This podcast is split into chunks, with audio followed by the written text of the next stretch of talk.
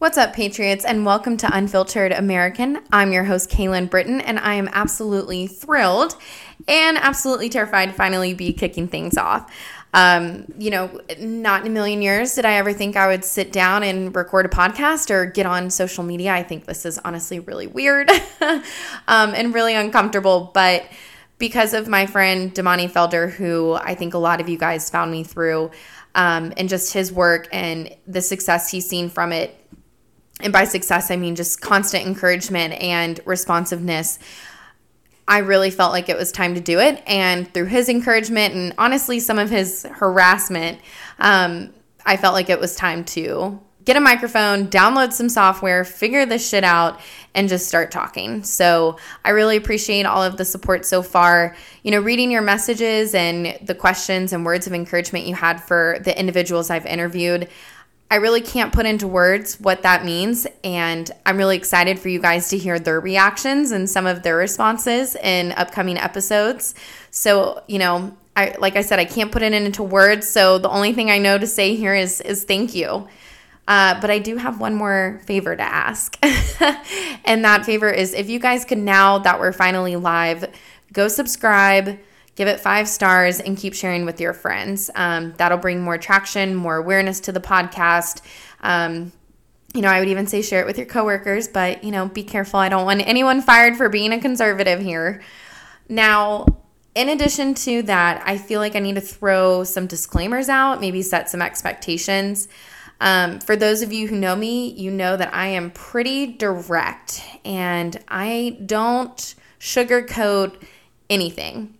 So, those of you who don't know me, I think you're going to be a little bit surprised about some of the words or the language I use. Um, and so, I feel like I need to give a disclosure there. You know, yes, I'm a conservative. I would take it another step further and say I'm a patriot, I'm a proud Christian.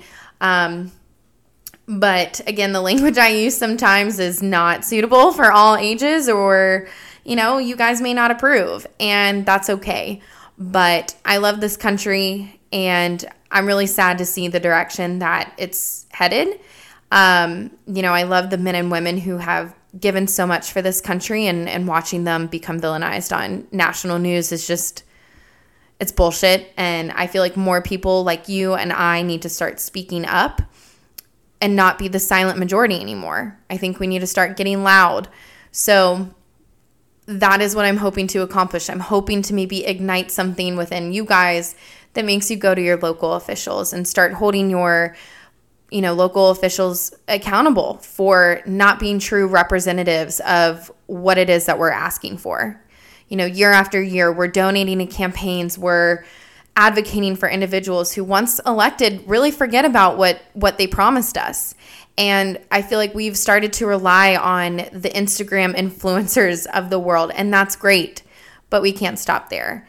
And I think if more of us found a voice, I think we could do a lot of really great things for this country and bring it back to its core values. So that is a goal I have here. Now, with that, yes, I'm a conservative. Yes, I'm a Christian, but I'm going to talk about things that are really uncomfortable here. And I'm going to say things that might surprise you. And hell, they might even piss you guys off. But I'm a huge, huge facts over feelings girl. And I always will be. And I think that's where America is missing the mark. So if you're looking for someone else to get on another form of social media and just advocate for someone or something just because of the political affiliation involved, this is not the podcast for you because you're not going to find that here.